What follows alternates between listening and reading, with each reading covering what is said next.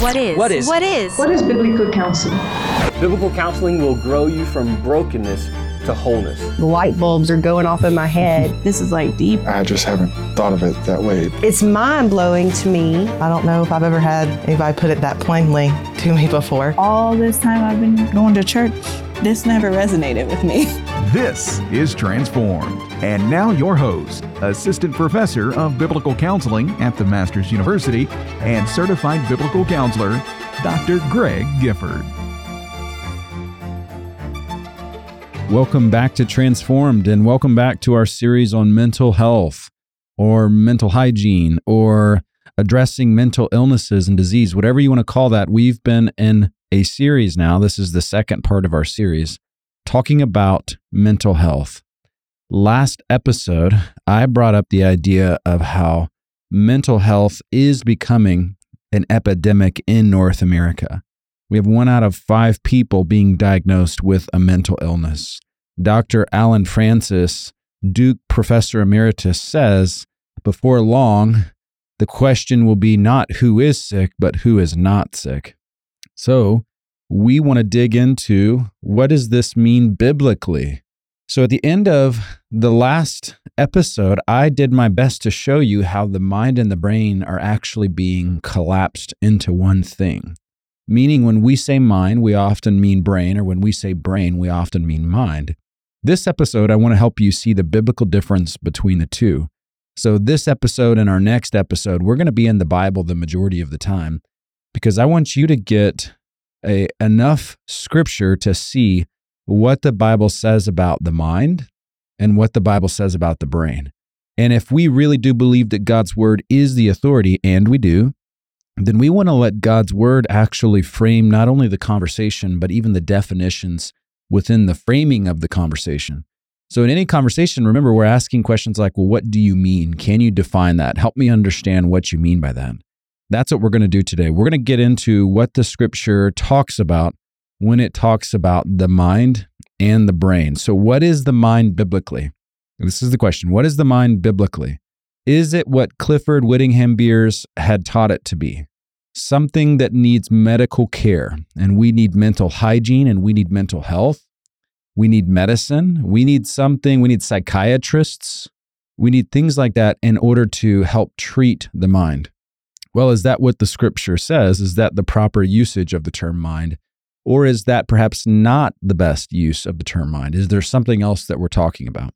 Well, I hope you're listening. All right. Now, many of you are driving, so you can't turn along with me. So listen along with me. But if you do have the chance to go back to your scripture and this topic is near and dear to you, you need to go look up some of these passages for the sake of your own clarity. Let's start in the Old Testament, and I want to show you a couple of utilizations in the Old Testament. Let's go to Exodus 36 to begin. In Exodus 36, we are seeing the parameters of the tabernacle being provided and the opportunity to build a tabernacle where God would now provide means for sacrifice, the atoning of sin. The tabernacle would be something that the Israelites would journey with. Remember, just semantically, we are saying tabernacle and not temple. Solomon is going to be the one who is blessed by God to be able to build the temple in Jerusalem. And this is the tabernacle that is actually going to be transported with the children of Israel down in the Negev, down in their sojourning in the wilderness. All right, now Exodus 36, verse 1 says, Bezalel and Aholiab and every craftsman in whom the Lord has put skill and intelligence to know how to do any work in the construction of the sanctuary shall work in accordance with all that the Lord has commanded. So, first of all, let me try to put this in context. So, these are the craftsmen for the tabernacle. The craftsmen for the tabernacle is going to be, uh, are excuse me, are going to be individuals who have a particular skill and intelligence.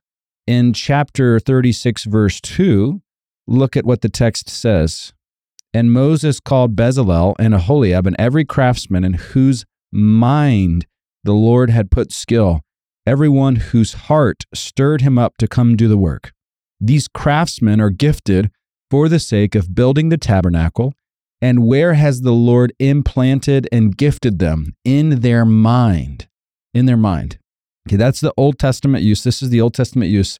What you're seeing translated here in the English is mind. So the skill, the intelligence, where is that given? It is given to the mind. All right, well, let's keep going. Let's go over to the book of Daniel. At the end of Daniel chapter 5, we see that the Chaldeans actually do conquer the Babylonians, just as Daniel said would take place. So it's funny because Daniel is actually honored for saying, Hey, y'all are all about to die, and the kingdom is going to be given to the Medes and the Persians.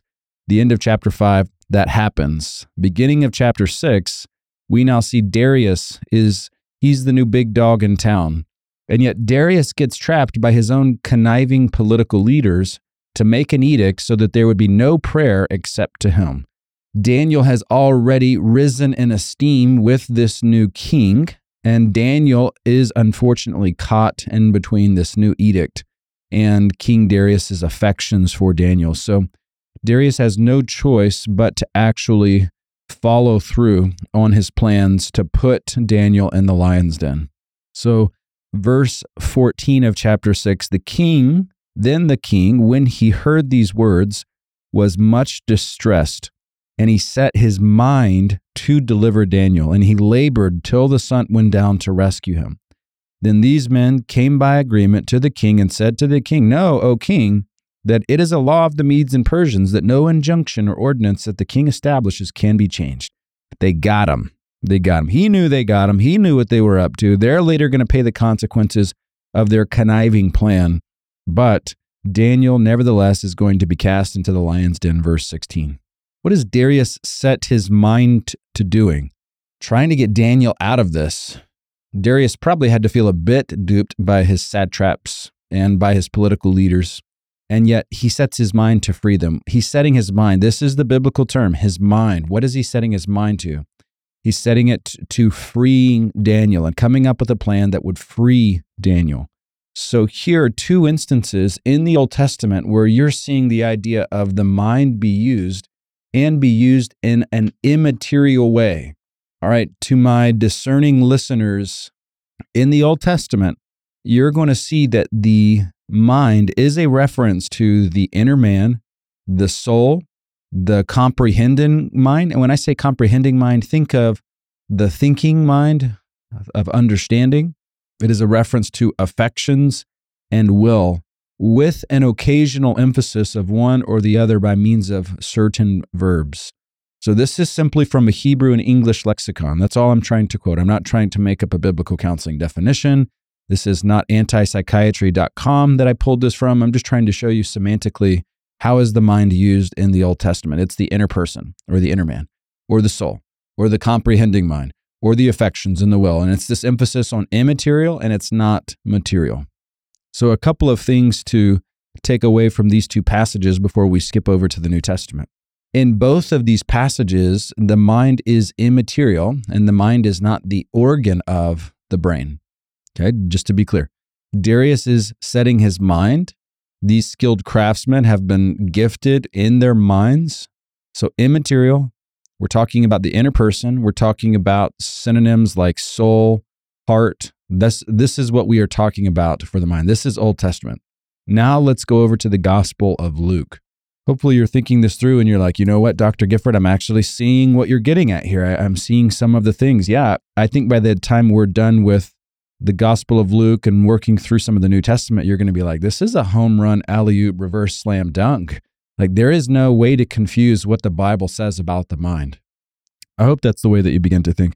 All right, I think this is post ascension, or excuse me, post resurrection, pre ascension.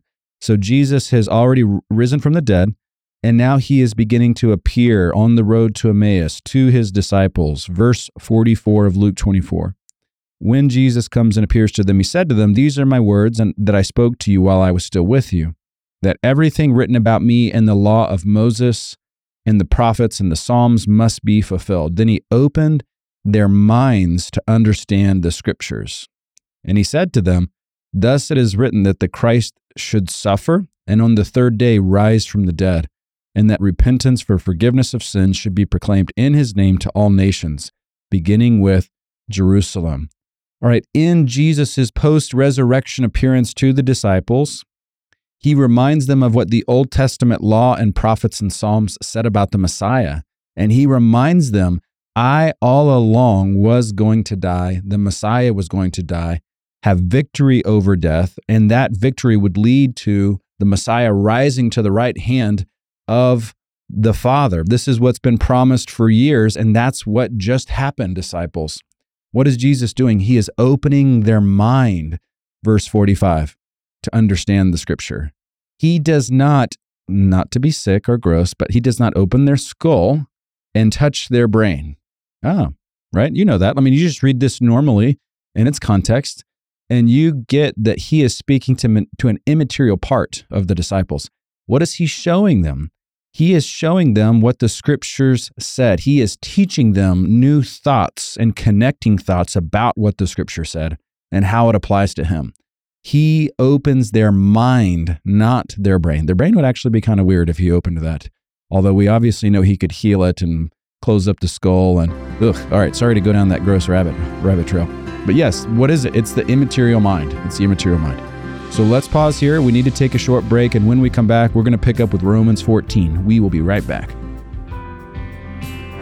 All right, well, we're going to be back to Dr. Gifford in just a moment as we continue to dive deep. Well, not we, he continues to dive deep into the intricacies of the mind and the brain. Very enlightening information. And before we continue, I want to highlight some valuable resources that we have available in the Transform store. First up, from our treasure trove of resources, I want to recommend The Biblical View of Self Esteem, Self Love, and Self Image by the godfather of biblical counseling himself, Dr. Jay Adams. It is a profoundly insightful book and it dives into the understanding of self perception through the lens of Scripture. And it reminds us that the true value of a person can't be found in any type of worldly label that you might put on yourself. It doesn't matter what you do for a living, it doesn't matter what your wife thinks of you, what your coworkers think of you, what your friends think of you. The true value of any person lies in what God says about that person.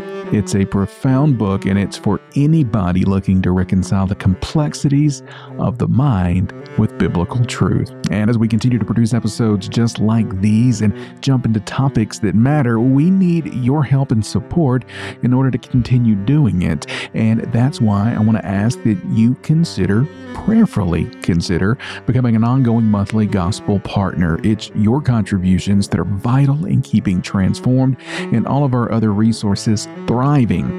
Remember, every little bit helps in spreading the gospel and bringing biblical wisdom to more ears and to more hearts. Also, for those of you who are looking to deepen their understanding in the concept of biblical counseling, well, bless your heart, because as I tell you all the time, we need more biblical counselors in our churches and more biblical counseling ministries. And a resource that I recommend that it's pretty much a must have that's How to Counsel Biblically by Dr. John MacArthur. It's a comprehensive book, a guide, so to speak, that gives you valuable insights and practical advice for anyone that's aspiring to become a biblical counselor. And so if you're looking to do that and you want to deepen your understanding of how Scripture addresses all issues, not just some issues, but all issues. I recommend How to Counsel Biblically by Dr. John MacArthur. And of course, we want to hear from you. Dr. Gifford does. If you have questions out there, if you're struggling with anything, don't hesitate to reach out. Email Dr. Gifford at greg at transformed.org. And as always, your privacy is respected. You can remain anonymous if you choose to. Just email him at greg at transformed.org and then listen because he very well may answer your question on a future episode of Transformed. All right, well, let's get back into it now as Dr. Gifford continues highlighting the differences in the mind and the brain. This is Transformed.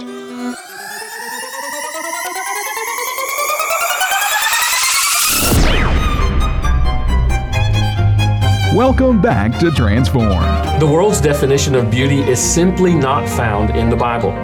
Instead, the Bible informs us that true beauty is defined not by this world, but by God Himself. And now, your host, Dr. Greg Gifford. Okay, thank you, Jimmy. We are back. We are talking about the mind. We're getting into our minds here. Uh, the Old Testament has used the term mind, the New Testament has used the term mind. Let's go over to Romans. And I'm not going to turn to probably the most familiar one, just for the sake of I hope I can say it and it will come to your mind. No pun intended. Let's go to Romans 14. However, Romans 12, you know, don't be conformed to this world. So, no worldliness, but be transformed by the renewal of your what? Your mind. Transformation is something we are talking about all the time on this show. And the idea is it's not transformation of the organ of your brain. In fact, we'll talk more about how your brain can actually deteriorate and yet your mind can be growing in Christ likeness and fruitfulness. So, Romans 12, mind, immaterial mind, transformed by the renewal of your mind. Romans 14. Okay, for those of you who aren't familiar with Romans 14, this is a, a section of scripture where Paul is helping the Romans to interact with their own personal convictions. What he's showing them is that their convictions should not trump, walk all over, hurt the other believers in the church. And he tells them to welcome one another, but not to welcome one another so that they can bribe them, uh, talk them into espousing their own position. That's not what he's telling you to do. Just welcome one another. So have your own convictions, but don't try to convert other people to sharing in your convictions about food, about the observances of holidays. These are convictional issues. And when he says this, verse 5, so this is Romans 14, verse 5, one person esteems one day as better than another, while another esteems all days alike. Each one should be fully convinced in his own brain. No, not brain, in his mind. Where are you convinced about your convictions in your mind? In your mind. Biblically, it is your inner person. Biblically, it is inside of you. Biblically, it is immaterial. So hold your conviction dearly, but don't try to convert someone else to your conviction. Romans 14. Welcome one another. All right, let's keep moving. This isn't all. There's plenty. We could do this for a while. Let's go over to 1 Corinthians 14. In the context of a chaotic worship service, the Corinthians were actually known for having one individual get up, speak in tongues. So go to chapter 14. Really, 12 to 14 are going to deal significantly with the chaotic church service. One person stands up to speak in tongues, another person prophesies. There's no interpretation. And Paul begins to tell them, hey, this is not helpful. Imagine if you're someone from uh, the outside, an unbeliever that comes to church. He says that you're going to be assumed to have lost your mind. So, how should you engage in these? This is 1 Corinthians 14, verse 13. Therefore, one who speaks in a tongue should pray that he may interpret. For if I pray in a tongue, my spirit prays, but my mind is unfruitful. What am I to do? I will pray with my spirit, but I will pray with my mind also. I will sing praise with my spirit, but I will sing with my mind also. This is what really pushes back against what some call tongues in terms of gibberish. It's kind of mentally checking out and just rambling and saying odd things. The strongest case for the spiritual gifts still being existence is going to be that they're an audible language, there's an interpreter, people interpret and understand them. The Bible never speaks of tongues as gibberish. Never. And anytime you see those silly YouTube videos where people are talking in a gibberish language, that's not the gift of tongues. I'm not sure what's happening there, but it's not the gift of tongues. So here he says, I want to use my mind when I'm singing. I want to use my mind when I'm praying. What is he talking about? The immaterial part of who he is. That's what he's talking about. He wants to not be guilty of jibber jabber. He wants to not be guilty of singing in a way that is not engaging his mind. There are many implications for a worship service and a corporate worship service, to include that of the type of songs that you sing. But what I'm drawing out is that of your mind, engaging your mind. What is Paul speaking of? That part of you that is immaterial. So, last verse, let's go over to 1 Timothy, and then I'm going to see if I can offer a definition to kind of pull some things together. 1 Timothy, let's go to chapter 6. In the context of greedy false teachers who are using the gospel for their own monetary gain, he says there's constant friction among people who are depraved in mind and deprived of the truth, imagining that godliness is a means of gain. Booyah! Take that prosperity gospel. Chop, chop, chop, chop. if you are using the gospel as a means of advancing your own riches, getting wealthy, that is the rebuke here. That's false teaching, just so you know. It does not mean 1 Timothy 5 that you shouldn't pay your pastor a worthy wage, but it does mean that those who are using the gospel to advance themselves materially, then they need to be very, very, very, very, very careful about the way that that material blessing is affecting them. Otherwise, they are on the cusp of becoming a false teacher who are guilty of verse 5. Why do they do this? They're depraved in mind. The natural man, apart from the renewing work of the Holy Spirit, is depraved in mind. Romans 128. Ephesians 4:17 says that there is a darkened understanding, that you have a hardened mind and a darkened mind. It's futile, it's vain, it's effortless. What mind are we talking about? Not the organ of the brain, we're talking about the immaterial person. These false teachers have a mind that is depraved. That's why they use the gospel to make money. So, listeners, as you're hearing this biblically, I am very open to whatever critique you might have about my hermeneutics and my exegesis here.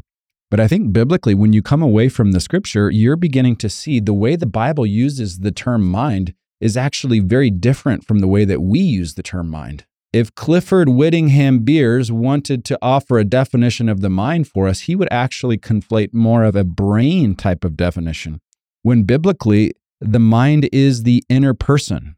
Biblically, the mind has to do with intellectual perception, cognition, your thoughts. When we talk about your mind, we're talking about really the center of your thinking. The mind isn't exclusively about your thoughts, but it's often associated with your thoughts. So the renewal of the mind, Romans 12, 2, it's, it's fair to say that that entails a renewal of thinking. So it pertains to reason, attitudes, dispositions, if I were to tell you, hey, look, this lady cut me in line in the grocery store the other day, and I gave her a piece of my mind.